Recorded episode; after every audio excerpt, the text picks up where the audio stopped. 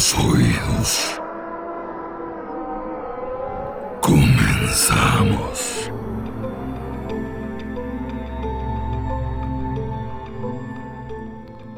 Muy buenas noches.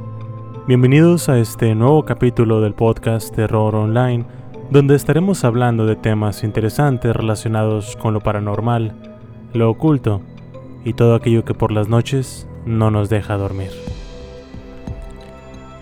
En el capítulo de esta semana conocerán la historia de una persona que se aprovechó del sistema, que engañó a miles de personas a lo largo de varias décadas y que les enseñará que a veces las apariencias engañan. Algunas personas, sobre todo aquellas que me escuchan desde Estados Unidos, puede que conozcan la historia que les contaré el día de hoy, así que espero que pueda sorprenderlos con algún detalle que no conocían. Antes de comenzar, hace mucho que no mencionaba a alguien, pero quiero agradecer a Jonathan Castillo y a su novia Inés Rodríguez que escuchan y comparten este podcast con sus amigos. Sin más preámbulos, bienvenidos al capítulo número 48 del podcast Terror Online. El tema del día de hoy, la Casa de la Muerte. Nuestra historia comienza en Redlands, California, en 1929, cuando aún estaba en proceso de convertirse en una ciudad. Los días de la Gran Depresión se habían llevado a mucha gente de las zonas más urbanizadas hacia las fronteras de California. Las comunidades nativoamericanas y mexicanas en Redlands siempre habían sido muy numerosas a comparación de los caucásicos que llegaron más tarde, pero ahora se estaban viendo rebasados por todos los trabajadores que se estaban mudando en búsqueda de oportunidades, sobre todo como agricultores. Es en uno de esos campos donde podías encontrar a Trudy May y Jesse James, cosechadores de naranjas. La joven pareja habían sido despedidos después de presentarse ebrios no una, sino muchas veces. Dentro de su hogar, el 9 de enero de 1929, nació Dorothea Helen Gray, la sexta de siete niños que estaba predestinada para ser la última en la fila de todo. A pesar de ser consciente de su bebé que estaba en camino, Trudy no había dejado de beber durante ninguno de los nueve meses de su embarazo. Su leche estaba contaminada, pero al menos era consistente. Fue supuestamente por esta razón que Dorotea nació muy pequeña. Incluso cuando estaba amamantando a Dorotea, el flujo de licor no se detuvo, lo que resultó que la bebé pasara la mayor parte del tiempo en un estupor silencioso, revolcándose en sus propios excrementos durante horas. Jesse James Gray era un fantasma para sus hijos. Casi nunca los veía porque pasaba la mayor parte de su tiempo o trabajando o bebiendo en un bar hasta más no poder. Las pocas interacciones que tenía con ellos eran casi siempre violentas. Trudy puede que no se preocupara mucho por sus hijos, pero era la posición de neutralidad en la casa. James parecía despreciar activamente a sus hijas y si se las encontraba de frente, no dudaba en abofetearlas sin ninguna razón aparente. Por otra parte, James no quería a sus hijos cerca cuando estaba en casa porque quería tomar el poco placer que le pudiera dar su esposa, por lo que los niños a menudo eran desterrados a las calles por las noches. Estas excursiones nocturnas de los niños eran una oportunidad para que pudieran salir a buscar comida, por lo que trataron de aprovecharlas al máximo. Sin embargo, las noches eran los momentos del día en el que las calles estaban llenas de los ebrios y los indeseables de la comunidad. Los niños sabían, gracias a su madre, que una persona ebria era capaz de hacer lo inimaginable. Los niños sabían que corrían un grave peligro al estar afuera. En ocasiones eran atrapados robando o se encontraban con algún indeseable. En esas ocasiones estaban listos para correr y así lo hacían. El problema es que Dorotea aún era muy pequeña y siempre terminaba atrás en los escapes.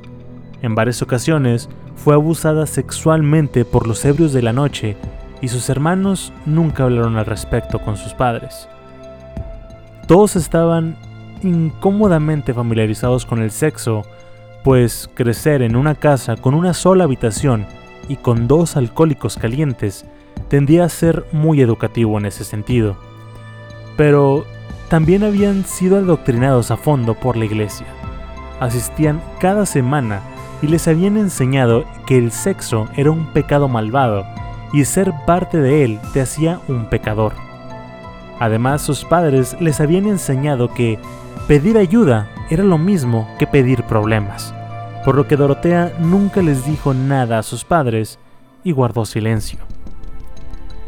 Por muy improbable que parezca, las cosas pronto dieron un giro para peor para la familia de Dorotea. Después de pasar una noche tomando licor hasta quedarse dormido en unos campos de algodón, James despertó helado y con una fuerte tos.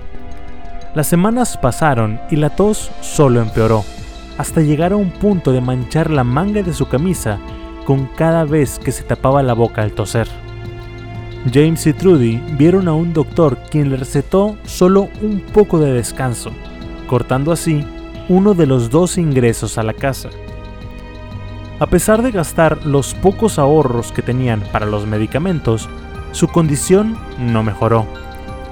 Fue solo en los últimos días de su confinamiento, cuando el sacerdote y un médico fueron llamados de nuevo, que el verdadero diagnóstico salió a la luz. Tuberculosis, que, si no lo saben, era letal y muy contagiosa. Toda la familia había estado expuesta a la enfermedad, y eso los convirtió en un riesgo para la comunidad. Jesse James Gray murió en los primeros meses de 1937. Dorotea solo tenía 8 años cuando fue enterrado en el campo reservado para aquellos pobres que no tenían dinero suficiente para un sepulcro real.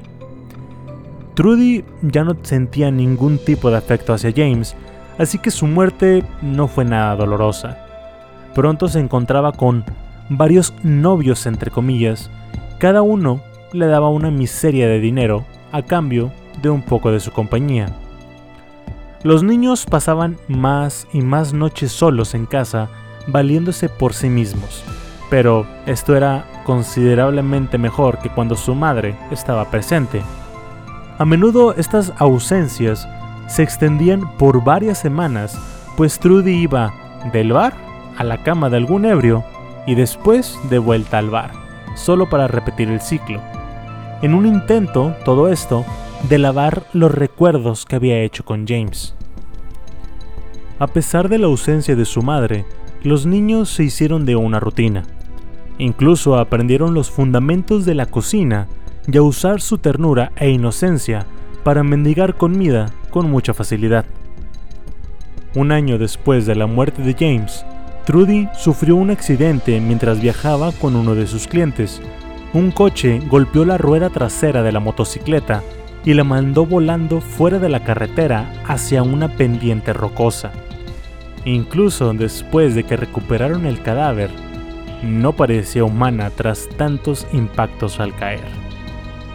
Cuando la policía arrastró a los niños y se les informó de la muerte de su madre, a ninguno le pareció afectar la noticia. Lo único que pudieron sentir fue un poco de alivio de ya no tener que lidiar más con sus visitas, interrumpiendo la poca paz que encontraban en su ausencia. Lamentablemente, los niños no corrieron con tanta suerte como creerían. El sistema de cuidado estatal llamó a la puerta y terminó separando a los siete niños mandándolos a diferentes orfanatos que apenas tenían camas disponibles. Por primera vez en su vida, Dorotea estaba sola, sin ninguno de sus hermanos para que le apoyase ni la orientara. Los orfanatos no contaban con personal y el poco que tenían eran abusadores o personas sin ningún tipo de consideración por la vida humana. La calidad de la comida era comparable a cuando Dorotea se había visto obligada a buscar comida en la basura de los vecinos. Para cuando cumplió 10 años al año siguiente, el futuro de Dorotea comenzó a parecer menos sombrío. Una de las hermanas de su madre, quien finalmente había sido informada de la muerte de Trudy, estaba dispuesta a adoptar a los siete niños y sacarlos del sistema estatal de atención. Le tomó varios meses rastrear a cada uno de los niños, pues involucraba mucho papeleo, pero al final los pudo reunir a todos. Su nuevo hogar estaba en Fresno, California. Dorotea tuvo la oportunidad de comenzar de nuevo, de dejar a un lado todos los horrores que había sufrido durante su primera década de vida y de crear nuevos recuerdos. Sus hermanas mayores habían comenzado a hacer eso. Cuando hablaban sobre su niñez, contaban sobre la muerte de sus padres en un accidente de tráfico, pero todo en términos muy vagos sin ahondar en los detalles horribles. Ellos querían ser unas chicas normales, no víctimas de las circunstancias. El detalle aquí fue que eso no fue suficiente para Dorotea. Ella había sufrido más que nadie en esa familia, los abusos, las golpizas y la indiferencia de sus padres. Para Dorotea no era suficiente el olvidar, tenía que rellenar esos huecos, crear más distancia del pasado y decidió que la mejor forma era solo contar las buenas experiencias y agrandarlas. Dorotea había pasado varias noches con familias mexicanas que realmente la apreciaban, la trataban bien y llegó a ser considerada entre los hijos de estas familias como una hermanita más. Cuando Dorotea se le preguntaba sobre su pasado, ella comenzó a fusionar elementos de la vida real con los momentos felices, pero mucho más inflados. Empezaba diciendo que había crecido en México, en una familia de 18 hermanos y hermanas, que todos eran felices y se querían entre ellos. Todo esto antes de mudarse a Estados Unidos e iniciar su nueva vida. Repetiría esta mentira tantas veces en su vida que llegó a creerla. Incluso aprendió español para apoyar su mentira. Se había tratado de mezclar con la comunidad mexicana de Fresno en un intento desesperado de traer esas buenas memorias que nunca habían existido.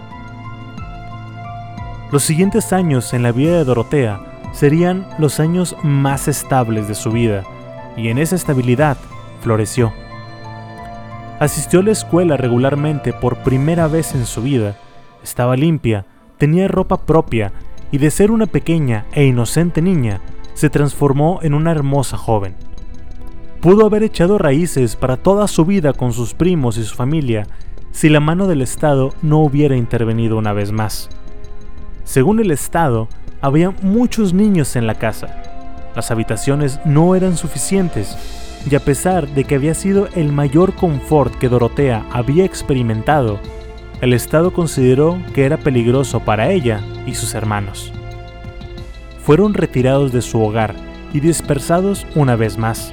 En esta ocasión no a orfanatos, sino a hogares de acogida a lo largo de todo el estado. Dorotea rebotó de una familia a otra durante un tiempo, de Fresno a California y de California a Napa. Cada una de las familias con las que se estaba se dieron cuenta de que Dorotea no era fácil de controlar. Había estado acostumbrada a hacer lo que quisiera de niña, a ser independiente y a abrirse su propio camino. No podía entender el propósito de no vagar un poco, de por qué necesitaba ir directo de la escuela a la casa. Estaba acostumbrada a ir a donde quisiera y conforme crecía y se volvía más bella, se volvió más desafiante. Caer en un hogar en el que su único papel era dejarse cuidar y hacer lo que se le pidiera, no estaba dentro de los planes de Dorotea. Para el momento que cumplió 16 años, ya estaba harta. El dinero había sido siempre lo que le impedía dejar los hogares de acogida, pero ahora había descubierto una forma de ganar un ingreso. Dorotea dejó la escuela y se mudó, cortando todo contacto con sus padres adoptivos, tíos y primos, enviándole solo a sus hermanas cartas y postales muy esporádicamente. Este sería un patrón que seguiría por el resto de su vida. Con el poco dinero que había ahorrado, compró un boleto de autobús hacia Washington, pero no llegó muy lejos. Se había quedado sin dinero y ahora estaba varada en Olimpia. Compartió en este lugar una habitación de motel con otra adolescente que había conocido en estación de autobuses. A sus 16 años, Dorotea tenía una piel tersa, ojos azules y una tez pálida que combinada con su ligero acento mexicano la volvía una mujer muy exótica. Poco tiempo después de llegar a Olimpia, Dorotea siguió los pasos de su madre y vendió su cuerpo. Pronto, una larga fila de clientes quería pasar un tiempo con Dorotea, y en cuestión de días sobrepasó las ganancias que su madre alguna vez había alcanzado. Era el año de 1945 y era un buen año para ser una prostituta en los Estados Unidos. La Segunda Guerra Mundial había llegado a su fin y un mar de soldados estaban volviendo al país. Muchos de ellos no habían visto una mujer en años y no dudaron en recibir un poco del confort que Dorotea ofrecía. Llegó a alquilar una segunda habitación de motel para acomodar al gran número de visitantes que ella y su nueva amiga de la estación de autobuses llegaban a atender. Tanto que el día no tenía suficientes horas para entretener a todos sus clientes. Entre todos estos hombres que pagaban por tener sexo con ella, estaba alguien llamado Fred McFaul, de 22 años, un soldado que había vuelto de un despliegue en el Pacífico. Fred se volvió rápidamente cercano a Dorotea, o al menos eso pensaba él, y la visitaba muy regularmente hasta separando fechas por adelantado. Algunas de esas visitas solo eran para hablar con ella. Dorotea compartió un poco de su vida en México, la historia que se había inventado, aderezado con un poco de tristezas y la muerte de sus padres. Todo esto con la intención de ganar un poco de simpatía. McFaul, ebrio de amor, creyó en todas las mentiras que Dorotea le contó y después de pocas semanas le propuso matrimonio a la joven prostituta. Ella, sin mejores opciones a la vista y con su fuente de ingresos viéndose cada vez más escasa conforme pasaban los meses, decidió volver a la vida civilizada y aceptó su propuesta. Los jóvenes amantes dieron sus primeros pasos en la relación, con Dorotea robándole de poco a poco el dinero del bolsillo a Fred, pero dejó de hacerlo cuando se aseguró de que le proveería. El problema fue que los gustos de Dorotea resultaron ser muy caros. Medias de seda, numerosos vestidos florales y las muy frecuentes visitas al salón de belleza. Su belleza era la única cosa de la cual estaba segura y para ella no había un precio tan alto como para no acentuarla. Ahora que había probado un poco de dinero fácil de su esposo, no tenía ninguna intención de volver a su antigua vida.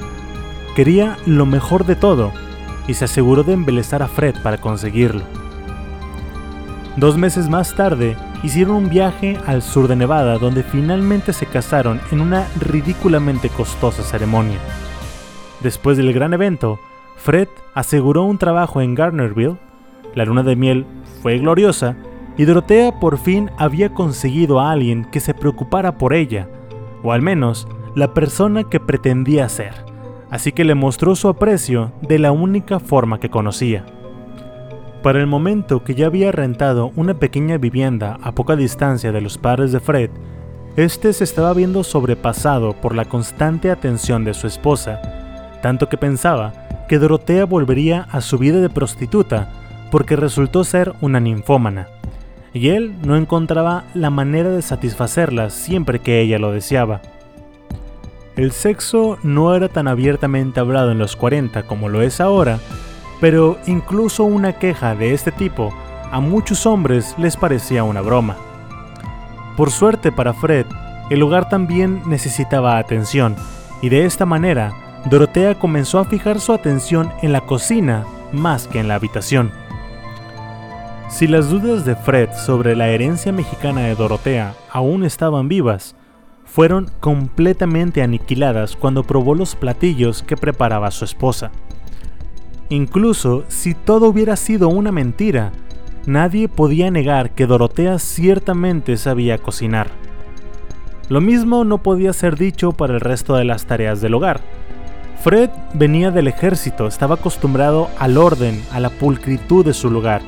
Así que cuando se encontró con que su hogar estaba hecho un desastre, no supo cómo responder.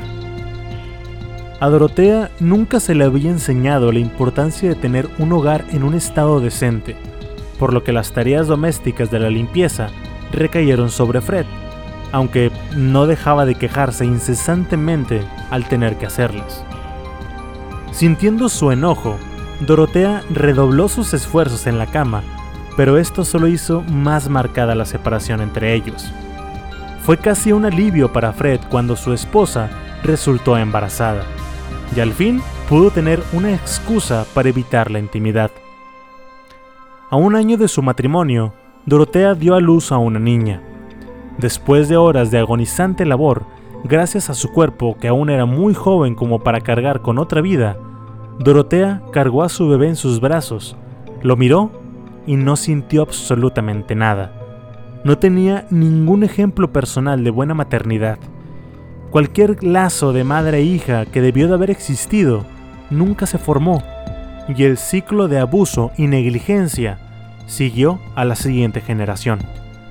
Fred estaba horrorizado de llegar a casa después del trabajo solo para encontrar la casa desordenada como siempre pero ahora además veía a su bebé gateando entre toda la sociedad y con su pañal lleno de excremento y orines. Tres meses después de que nació la bebé, Dorotea dejó a su hija en la casa de su suegra y nunca más volvió por ella.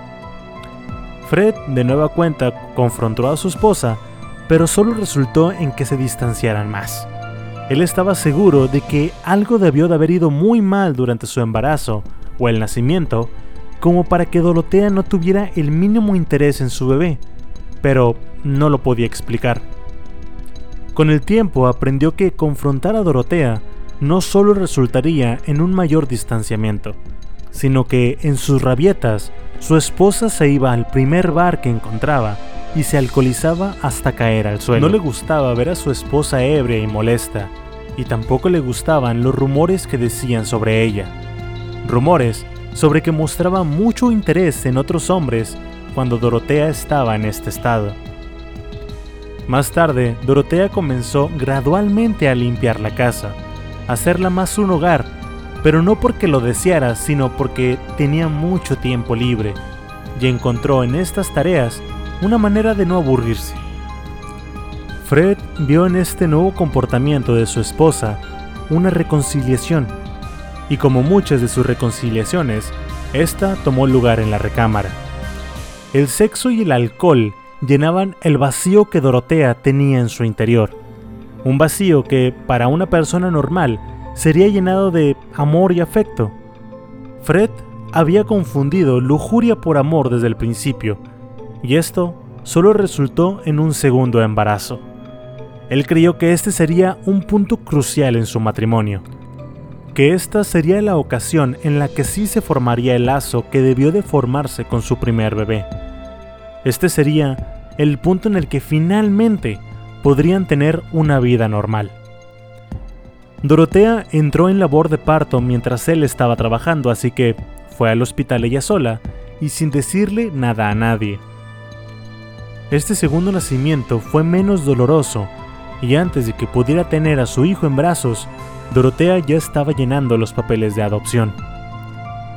Cuando llegó al siguiente día a su casa sin bebé, Fred estaba confundido. En días anteriores, Dorotea seguramente hubiera elaborado alguna historia sobre un aborto involuntario para obtener la mayor cantidad de simpatía de su esposo, pero estaba cansado de él y cansada de su vida en Garnerville. Cuando Fred la confrontó sobre el bebé, Dorotea le dijo la verdad. No lo quería, lo había regalado. Fred se apresuró al hospital con las autoridades pertinentes para recuperar a su bebé, pero ya era demasiado tarde. Los papeles habían sido firmados. Esta fue la gota que derramó el vaso, y su siguiente parada fue recoger los papeles de divorcio. Mientras tanto, Dorotea en casa no lo esperó en su lugar, recogió todo el dinero que había en la casa, empacó sus maletas y tomó el primer tren a Los Ángeles. Era el año de 1948. Estaba recién divorciada, un momento en el que tales cosas todavía eran inauditas. No era raro que las personas preguntaran qué había sido de su marido, y Dorotea, como siempre, creó una historia. En ella contaba que su esposo había sido un valiente héroe de guerra, que murió trágicamente muy joven de un ataque al corazón. Una vez más, estaba sola en el mundo. Con el poco dinero en su bolsillo, Dorotea alquiló un pequeño departamento en un lugar muy pobre de Los Ángeles. Tenía toda la intención de retomar su carrera como prostituta donde la había dejado. En esta ocasión, en una ciudad mucho más grande y más ocupada. Desafortunadamente, 1948 no fue tan bueno como 1945. Todos estaban trabajando para establecerse de nuevo en sus vidas de posguerra. A la edad de 19 años, Dorotea se dio cuenta de que no podía atraer a los hombres de la misma manera que solía hacerlo. Ella no era poco atractiva, pero la vida había sido muy dura con ella, y el paso del estrés le estaba cobrando factura. Al iniciar el 1949, Dorotea se dio cuenta de que solo tener sexo con sus clientes no era suficiente, así que comenzó a robarles. La mayor parte de sus clientes los encontraba en los bares. Después de unas cuantas cervezas, estos la invitaban a sus casas y Dorotea al llegar los llenaba de tanto licor como fuera posible para evitar tener sexo con ellos si se podía. Después de asegurarse de que se habían desmayado, comenzaba a saquear el lugar. Buscaba dinero en efectivo, cheques u objetos de valor. Su éxito como ladrona fue comparable a su éxito como prostituta. Una carrera de muy buena suerte, pero que se agotó tan pronto había comenzado. A principios de 1949, la policía comenzó a recibir informes de bartenders desconcertados sobre una mujer que recogía hombres en los bares y que después estos volvían a contar sus penas al bar. Después de una semana del informe a la policía, Dorotea fue arrestada. Siendo tan joven, el juez fue muy indulgente y fue condenada a solo un año de prisión, con posibilidad de libertad condicional después de seis meses. Para el sistema fue un shock que una niña de 19 años ya hubiera pisado la cárcel. La prisión le transmitió a Dorotea todo lo que su matrimonio con Fred no había podido lograr. La primera vez que los guardias vieron su celda hecha un desastre, fue castigada. Además, no solo los guardias, las demás reclusas veían a Dorotea hacia abajo, como si ellas fueran mejores por el simple hecho de ser más pulcras que ella. Este fue el escarmiento que Dorotea necesitó para cambiar de actitud. A partir de ese momento, su celda se convirtió en la más limpia de toda la prisión. Ya que había dejado a su familia, Dorotea se había aislado voluntariamente. No tenía amigos y sus interacciones con familia y Fred habían sido meramente por motivos prácticos. En prisión comenzó a darse cuenta del verdadero potencial de las relaciones, tanto como medio para conseguir lo que quería, como para subirse el ego. Se dio cuenta de que podía darse valor a sí misma en función del número de personas a las que le agradaba. Por supuesto, las personas con las que estaba formando estas relaciones eran criminales, muchos de los cuales eran tan manipuladores como ella, y todos careciendo de su ausencia natural de empatía. De esta forma, ella pudo experimentar el arte del engaño. Siguió diciendo las mismas mentiras, pero aprendió a refinarlas, a perfeccionarlas con el tiempo. Un supuesto viaje de México a Filipinas, un rescate por un joven soldado valiente con el que se casó y que poco tiempo después falleció. Todas estas mentiras, así como su vida inventada con las familias mexicanas de su infancia, se volvió su verdad. Mientras estaba en prisión, también recibió sus primeras clases de crimen practicaba robar directamente de los bolsillos de otras internas en espacios llenos de personas, y aprendió de las otras reclusas que a los policías no les gustaba meter a una mujer a la cárcel, a menos de que fuera algo muy, pero muy drástico. Si podía mantenerse fuera de la vista, cambiar sus robos a diferentes lugares y seguir cazando a hombres que, a ojos de la policía, eran más criminales por solicitar sus servicios que ella por proveerlos, entonces podría seguir robando para siempre. Cuando salió de la cárcel cuatro meses después, los errores que había cometido la primera vez nunca se volverían a repetir. Se mudó al condado de Riverside, al centro de la ciudad, lo que violaba directamente su libertad condicional, y se puso a trabajar. Ya no necesitaba robar a sus clientes para llegar a fin de mes. La policía estaba más que dispuesta a apartar la vista de un poco de la prostitución, sobre todo cuando muchos miembros prominentes de la policía hacían uso de esos servicios. Dorotea alquiló un apartamento en el que cualquier otra mujer podía cómodamente ir con su cliente. En pocas palabras, organizó un burdel. Dorotea rápidamente recibió ganancias y lo gastó en extravagancias, los mejores licores, medias de seda, vestidos nuevos y grandes comidas todos los días. Probablemente habría seguido de esta manera hasta que su belleza se agotara y tuviera que buscar un empleo si no fuera porque volvió a embarazarse. Sin acceso a un aborto seguro y sin manera de mantener su estilo de vida con un bastardo en su vientre, se vio obligada a abandonar la prostitución, al menos a corto plazo.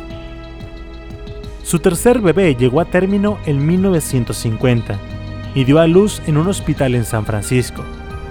No se le dio ningún apellido paterno y cuando la agencia de adopción preguntó a Dorotea, ella solo dijo algún hombre por ahí. Ni siquiera se había molestado en aprender su nombre. Lo único que sacó de esta experiencia sería a cobrar un dólar más por tener sexo sin condón. Completamente desconocida en San Francisco, no tuvo mucha dificultad para eludir a la policía local después de volver a la prostitución, pero ganando la mayor parte de su dinero a través del robo y el fraude de cheques una vez más. La experiencia de su tercer embarazo y su dependencia de la bondad de los demás para su propia supervivencia había sacudido a Dorotea. No quería terminar en la misma situación, así que se propuso encontrar la estabilidad económica una vez más a través de los únicos medios que tenía a su disposición. La casa de maridos era más difícil para una mujer que ya había pasado por los estragos del parto, la vida en las calles y la prisión. El amor de Dorotea por la cocina y sus largos episodios de casa inanición cuando era niña la habían dejado propensa a comer excesivamente, y ya no era la joven rubia que hacía que todos voltearan a verla. Le tomó dos años encontrar un nuevo marido. Axel Johansson era un marinero mercante de ascendencia sueca que buscaba echar raíces en San Francisco. Había conocido a Dorotea casi al atracar puerto y su noviazgo fue relativamente largo para las normas de la joven. Axel era llamado al servicio con mucha frecuencia y Dorotea apenas tenía oportunidad de enamorarlo antes de que él desapareciera una vez más. Sus mentiras no se habían detenido ni un momento a lo largo de los años. Ella no iba a compartir su historial criminal con este hombre mientras trataba de atraparlo, así que tuvo que encontrar algún trabajo para justificar su supervivencia. En este caso, consiguió ser chef de un restaurante. En una tienda departamental llamada The Emporium en San Francisco, Dorotea, de 19 años, fue abordada por un hombre extraño que la examinó. Algo que realmente no era raro para ella, pero en lugar de invitarla a salir, este hombre sacó una tarjeta de presentación y se presentó como un cazatalentos para los Radio City Rocketies una famosa compañía de baile de la ciudad de Nueva York, y él quería que se les uniera. A pesar de no tener ningún tipo de entrenamiento en danza, Dorotea había tomado al destino por los cuernos y se subió al primer vuelo hacia el este para competir en las audiciones. Nadie podía contar con la sorpresa que fue Dorotea, que al final se quedó con el lugar. Aún así, no estaba lista de abandonar una carrera emergente en San Francisco como chef en uno de los mejores restaurantes de mariscos de la ciudad. Ella viajaba de un lado a otro, trabajando de jueves a domingo en los escenarios de Nueva York, bajo el nombre de Sharon Neyarda, y luego volaba de regreso para dirigir su galardonada cocina por el resto de la semana. Bailando en el escenario frente a casa llena, Dorotea había sido la desafortunada víctima del azar una vez más. La chica que bailaba a su lado rompió uno de sus tacones altos, tropezó con Dorotea y cayeron en el foso de la orquesta. Mientras que Dorotea había escapado del accidente con nada más que una pierna rota, su carrera estaba acabada. Una escena así no podía ser olvidada por nadie, y tan pronto la habían contratado, ambas plazas estaban libres ahora. Cuando Axel volvió del mar, Dorotea le contó todo lo que había sucedido con un poco de su cosecha, y Axel se aseguró de nunca mencionar nada relacionado con la danza para evitar herir sus sentimientos. Poco tiempo después, le propuso matrimonio, algo que Dorotea esperaba con ansias. Después de casarse, al igual que con su primer marido, Dorotea se aseguró de que Axel conociera sus atenciones tanto culinarias como sexuales, asegurándose de que, antes de que se fuera al mar por primera vez como un hombre casado, de que no volviera con ganas de otra mujer. Dorotea se sintió en el cielo después de que se fuera. Era exactamente lo que quería. Paz y el dinero para hacer con esa paz lo que quisiera. Nacida en el caos, siempre estaba inquieta. En esos primeros días bebía más de lo que comía. Pasaba tanto tiempo borracha como su cuerpo se lo permitía, y su falta de atención pronto se hizo evidente por el estado del hogar. La intención de Dorotea era limpiar antes de que Axel llegara a casa, pero perdió la noción de los días mientras se desplomaba más en su alcoholismo. Y para cuando Axel llegó a la casa, encontró a su esposa desmayada en la cama matrimonial. Axel se encargó de golpearla severamente por su comportamiento descuidado, por su embriaguez y por la pobre bienvenida que la había ofrecido. Las medidas que Axel tomó parecieron funcionar. Dorotea rápidamente limpió toda la casa. En el momento en el que los moretones se habían desvanecido, la casa estaba tan limpia como el día en el que había zarpado por primera vez. Había una deliciosa comida en la mesa cada noche que eran acompañadas de una buena conversación, pero estas comenzaron a degenerar. Dorotea le contaba historias a Axel cuando estaba en los Rocketies y sobre el estilo de vida que había llevado antes de abandonar todo por él. John Kennedy, el futuro presidente en ese momento, aparecía cada vez más en los diarios, por lo que también este hombre apareció en las historias que Dorotea le contaba a su esposo. Mencionaba que la actriz Rita Hayworth era su mejor amiga y podía pasar horas contando historias sobre sus tiempos juntos en Nueva York. En su mayoría, estas historias eran cosechadas de las columnas de chismes de los periódicos. Eventualmente comenzó a tropezar con sus propias historias, tratando de mantenerlo cautivado con la imagen de ella como una criatura glamorosa. Pero cuando más sobrepasaba los límites de la credulidad, más se distanciaba de su esposo. Axel temía lo que encontraría si volvía al mar y retrasaba el regreso al trabajo todo el tiempo que podía. Pero a medida que sus ahorros disminuían, se vio obligado a dejar a Dorotea una vez más. El patrón se repitió aburrimiento, licor y un declive gradual que le llevó a buscar otros hombres para saciar su lujuria. Con los años siguientes, Dorotea a menudo traía hombres a casa y se acostaba con ellos en su misma cama. Los taxis iban y venían durante la noche entregando hombres extraños en su pórtico. Los vecinos nunca la acusaron de prostitución, pero se encargaron de que las noticias de infidelidad llegaran a los oídos de Axel cuando regresó a la ciudad. Las palizas se volvieron más frecuentes a lo largo de sus años de matrimonio, pero incluso con su cuerpo magullado y maltratado, Dorotea nunca culpó a su marido por sus acciones. Ella creía que la que había causado el problema era ella, y pensaba que él simplemente estaba tratando de corregirlo. Una y otra vez a lo largo de su matrimonio, este mismo patrón se repitió. Cuando los vecinos le preguntaban a Dorotea sobre su vida antes de mudarse a San Francisco, ella les contaba una confusa mezcla de los cuentos que había inventado para Axel y los nuevos que había creado para los hombres en los bares. El alcohol había nublado su memoria y su capacidad de mantener las historias claras. En algunas ocasiones contaba sobre su carrera en los Rocketeers, pero mientras la mitad de ellos se enteraban de su trágica caída en el foso de la orquesta, los otros escuchaban cómo Rita Hayworth la había llevado a Hollywood para convertirla en una estrella. Cuando le preguntaban en qué películas había participado, ella respondía nombres de películas que nadie conocía. La historia más extraña que le contó a alguien fue que había sido una doctora holística, que es básicamente que se basa en los poderes de sanación naturales del organismo, las formas en las que los tejidos interaccionan y la influencia del medio ambiente. Definición de Wikipedia. A raíz de esto, mucha gente en el barrio acudía a ella en busca de consejo cuando se enfermaban, y pronto se encontró siendo arrastrada a la comunidad casi contra su voluntad. Por un tiempo Axel tomó esto como una buena señal, una señal de que su esposa se estaba sentando en una vida normal, con amigos y vínculos con la comunidad.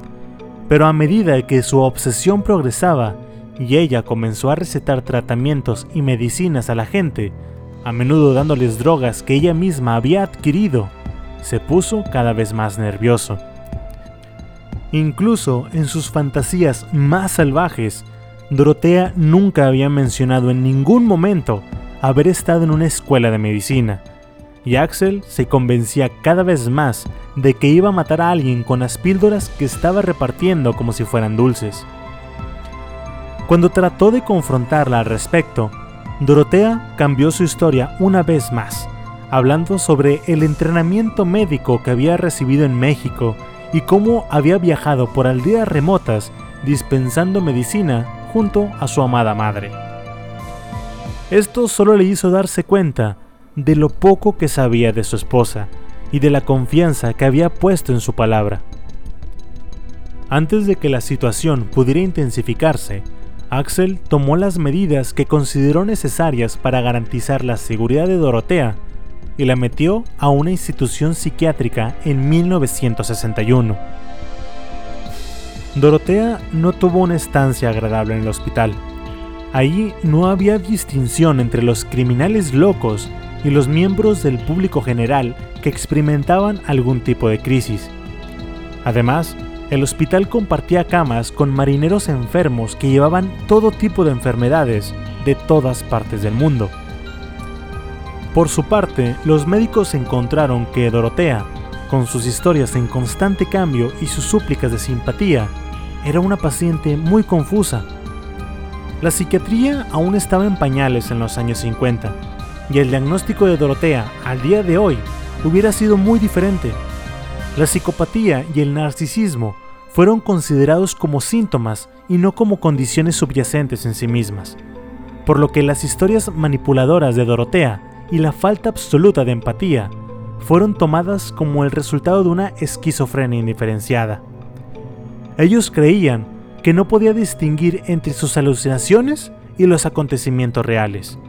Y esto fue lo que la privó de tener algún apego emocional con cualquier persona que le rodeara.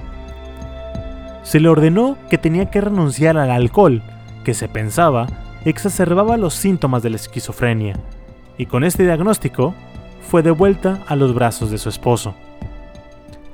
Axel no sabía qué hacer con ella, no podía quedarse en casa y verla cada hora del día. Tenía que ir al mar durante semanas o a veces meses. El vacío entre ellos se hizo más y más ancho con cada día que pasaba. Dorotea fue mantenida como secuestrada en su casa. Su único contacto con el mundo exterior era Axel, e incluso él se negaba a hablar con ella la mayor parte del tiempo. El estigma asociado a una enfermedad mental ahora no es nada comparado con la vergüenza que provocaba en los años 60. Axel se había esforzado para asegurarse de que nadie supiera a dónde había ido Dorotea, así que siempre le decía a todos que estaba con sus familiares fuera del estado.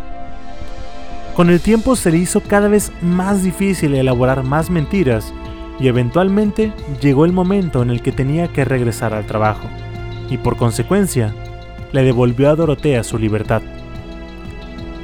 A lo largo de todo el viaje, Axel temía volver y encontrar su casa de nueva cuenta sumida en el caos. Había momentos en los que estaba seguro de que su esposa seguramente estaba con otro hombre en su habitación. Otras veces se quedaba por horas pensando, ¿qué desastre podrá estar haciendo en este momento? Pasó todo su tiempo en el mar consumido por el miedo y corrió a casa en el momento en el que atracaron el barco al puerto. Resultó que no había nada de qué preocuparse. Cuando abrió la puerta de su casa, se dio cuenta de que el lugar estaba impecablemente limpio, meticulosamente organizado. Todo estaba en su lugar, menos su esposa. Dorotea había desaparecido sin dejar ningún rastro. Dorotea había huido a Sacramento en el momento en que Axel le dio la espalda juntó todo lo que le quedaba de sus ahorros con la intención de comenzar de nuevo por enésima vez. A pesar de haber perdido el cuerpo que le podía dar ingresos a través de la prostitución, Dorotea tenía una habilidad innata para la organización, así que contactó a varias chicas locales y las estableció a todas en su nueva casa, donde los clientes podían ir y venir a todas horas del día. Desafortunadamente, el éxito de su negocio provocó algunos celos de las mujeres a las que no había tomado bajo su cuidado y reportaron a la policía la ubicación del burdel. Arrestada en el acto junto con el resto de sus llamadas hijas, Dorotea fue llevada a la comisaría más cercana, donde fue interrogada por horas sobre la operación que había establecido. De acuerdo a Dorotea, ella solo estaba visitando a un amigo que vivía en el edificio cuando la policía la arrestó. Como era de esperar, nadie le creyó y fue condenada a pasar 90 días en la cárcel. El regreso a la prisión fue un consuelo para Dorotea. Todos sus peores instintos fueron reprimidos por un ambiente institucional. Se vio obligada a una rutina y su abuso de alcohol se hizo imposible. Todos sus síntomas de esquizofrenia, entre comillas, fueron disminuidos por las circunstancias y aunque todavía contaba historias muy locas a sus compañeros prisioneros, al menos era capaz de mantener a todos directamente en sus narraciones. Fue durante este tiempo que empezó a planear sus siguientes movimientos. El problema era que no podía ser liberada de la prisión de Sacramento sin proporcionar al Estado una dirección fija y todas sus llamadas a Axel habían quedado sin respuesta. Así que, al finalizar su condena de 90 días, fue arrestada inmediatamente por vagancia y puesta de nuevo en el sistema para servir otros 90 días. Dorotea esperaba honestamente que Axel olvidara todo lo malo y fuera a buscarla, no por los buenos motivos que pudieran estar pensando, sino para usarlo como trampolín para poder reanudar su vida y ejecutar sus próximos planes. Para este punto había estado cansada por más de una década con él, y a pesar de su violencia y sus intentos fallidos de corregirla, Dorotea aún pensaba que era el chico ebrio de alcohol y amor que había recogido en el bar. Finalmente, se dio cuenta de que Axel nunca le contestaría. Dorotea descubrió que tendría que navegar por la vida sin una red de seguridad. Con esto en mente, usó su tiempo en prisión en una manera más provechosa era obvio que no podía arriesgarse a caer en la misma situación. Era obvio que necesitaba algún ingreso estable y legítimo. Se había hecho de cierta fama en prisión como una experta de la salud después de haber memorizado información sobre medicamentos y una lista de enfermedades en su estancia en el hospital. Solo que le dijo a todos que su conocimiento se debía a su experiencia como doctora holística logró impresionar a todos con su conocimiento, y para cuando su segunda sentencia se cumplió, ahora tenía nuevos amigos que la pusieron en contacto con gente de la industria del cuidado de enfermos. Consiguió un empleo como enfermera. Dorotea comenzó a asistir a los hogares de los ancianos o de las personas discapacitadas y les ayudaba con las tareas que ya no podían realizar por sí mismos les administraba su medicamento y les brindaba un poco de compañía. Era un trabajo aburrido para alguien con una imaginación tan activa como la de ella, y la paga era una miseria comparado con lo que estaba acostumbrado a robar. Aún así, no le tomó mucho tiempo a Dorotea darse cuenta de las ventajas de un trabajo así. En lugar de comprarse comida para ella, surtía de más la despensa de quienes cuidaba y preparaba dos platos, uno para ella y otro para la persona que cuidaba. Técnicamente les estaba robando comida, pero a la mayoría no le importaba, porque les gustaba un poco de compañía. De igual forma, a veces los medicamentos desaparecían mientras Dorotea limpiaba el lugar, pero nadie se preocupaba porque los doctores siempre estaban dispuestos a prescribir más. Mientras tanto, Dorotea se mostraba como un alma gentil, una persona de la cual sus clientes nunca sospechaban. Ellos confiaban en ella y Dorotea les pagaba, robándoles. Cuando los cheques de pensión del gobierno llegaban, sus clientes confiaban en ella para que los fuera a canjear. Cuando necesitaban algún retiro de sus cuentas o algo similar, Dorotea era a quien enviaban.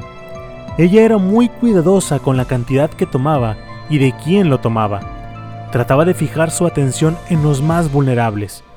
Estos años también marcaron la primera vez que los acontecimientos teóricos de Dorotea sobre la medicina comenzaron a ver algunas aplicaciones prácticas. No en calidad oficial, por supuesto, nunca se le hubiera permitido prescribir medicamentos sin licencia, sino que usaba el medicamento que se encontraba en las casas de sus clientes para doparlos sin que se dieran cuenta. Aprendió a usar la dosis perfecta en sus clientes.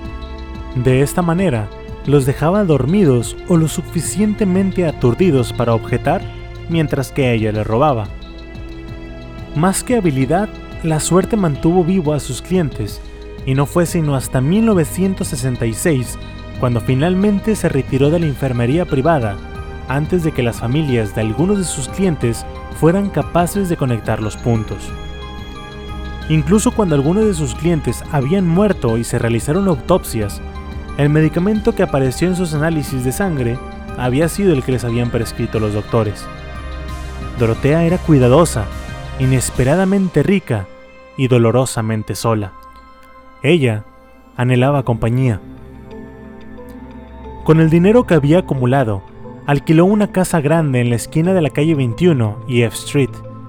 Aunque sabía que una solicitud de la agencia de pensiones le sería negada, su convicción le decía que debía de fundar su propia pensión, es decir, un lugar en el que los desamparados, ancianos, enfermos mentales o indeseables pudieran acudir en lugar de quedarse en las calles.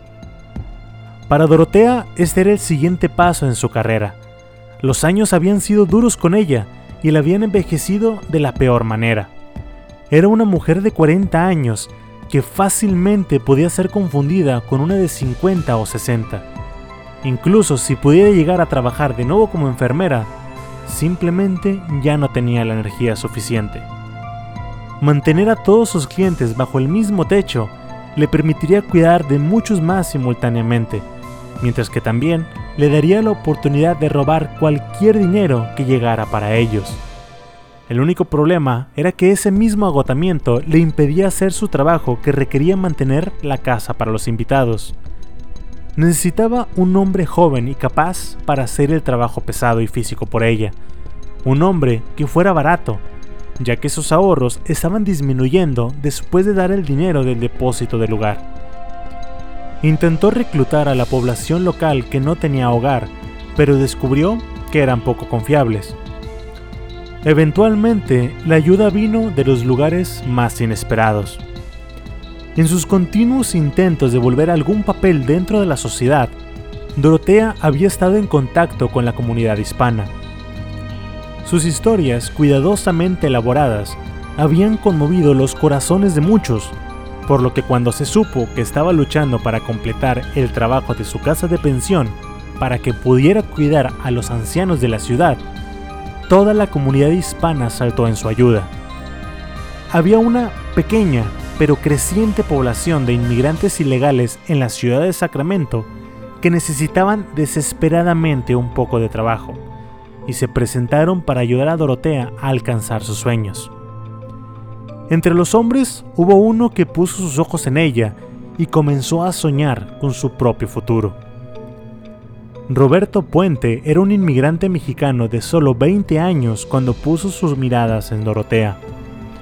En ella vio un futuro para sí mismo en Estados Unidos, una vida en la que no tendría que esconderse de las autoridades de inmigración y donde no tenía que trabajar todas las horas del día por una miseria solo para poner comida en la mesa. Dorotea tenía dinero, eso era obvio para él, dada la ropa elegante que ella llevaba y los aires de grandeza que Dorotea evidenciaba. Lo más importante, que él había visto mirándolo y entendió exactamente lo que significaban esas miradas ardientes. Su relación se desarrolló más allá de los negocios y todos los trabajadores ilegales se fueron. Sería él quien se quedaría en la pensión y ella le proveería de la manera que él deseara. Finalmente, la pensión abrió sus puertas a finales de 1966 y casi inmediatamente las dos docenas de habitaciones se llenaron. El Estado tenía un número abrumador de personas discapacitadas y sin hogar a su cargo, y los trabajadores sociales que vieron a Dorotea proporcionando a sus residentes ropa limpia y comidas caseras todos los días, la consideraron algo así como una santa. No les importaba que su pensión no tuviera licencia cuando ella hacía tanto por la comunidad. La fundación de este lugar solo marcó el inicio de un evento tan macabro que quedó en la historia del país. Pero de esto hablaremos en el siguiente capítulo. Es todo por el día de hoy. De nuevo, mi nombre es Alex Deschain y los invito a darle follow a este podcast de la página de Facebook e Instagram con el mismo nombre, Terror Online, donde estaré publicando imágenes relacionadas con el podcast del día de hoy. Si ya le dieron like y follow, se los agradezco muchísimo. Espero que les haya gustado que se sienten incómodos en la oscuridad de su habitación y que al dormir, este podcast les provoque pesadillas. Hasta luego.